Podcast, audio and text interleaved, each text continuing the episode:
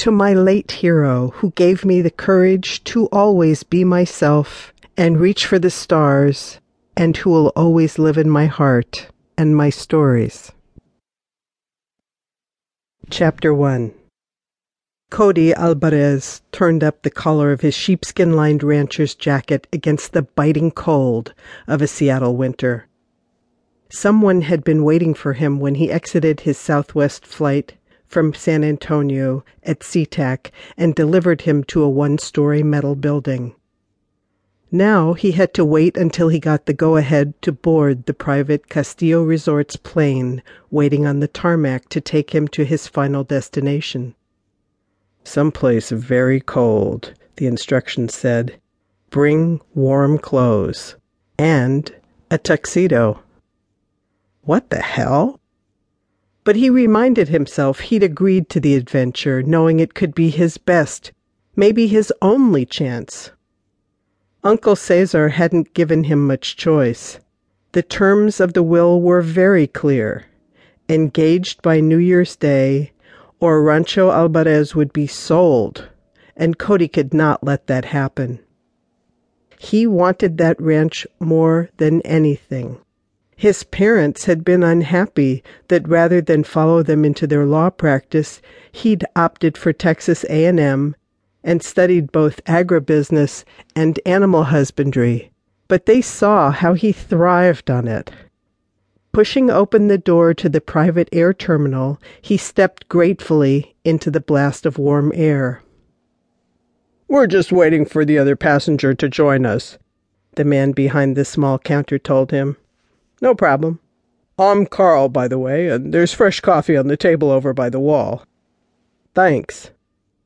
Cody poured some of the steaming liquid into a thick mug, carried it to one of the chairs, and sat down, stretching his legs out. With his free hand, he pulled two pieces of paper from his jacket pocket. The attorney had handed over the first one from Uncle Cesar at the reading of the will. Cody, you are like a son to me, the son I wish I'd had. All those summers you spent here on the ranch showed me what a natural rancher you are.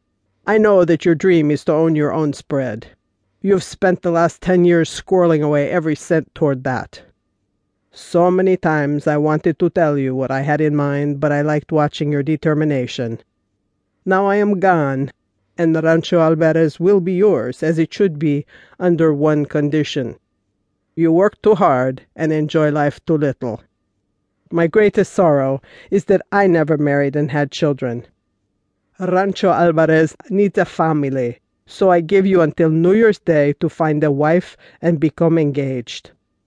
Otherwise, I have left instructions for the ranch to be sold. Take some time for this, Cody. The rewards will be great.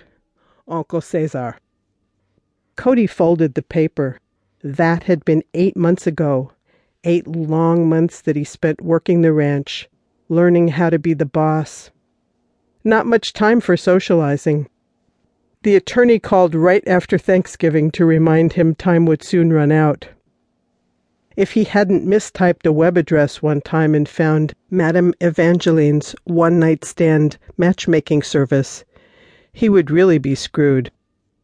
God, wouldn't his friends laugh their asses off if they knew that Cody Alvarez, the hero in many a female wet dream, had to resort to what amounted to a dating agency to find a wife?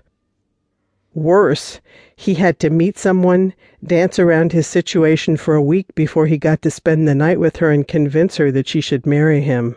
Yeah, right.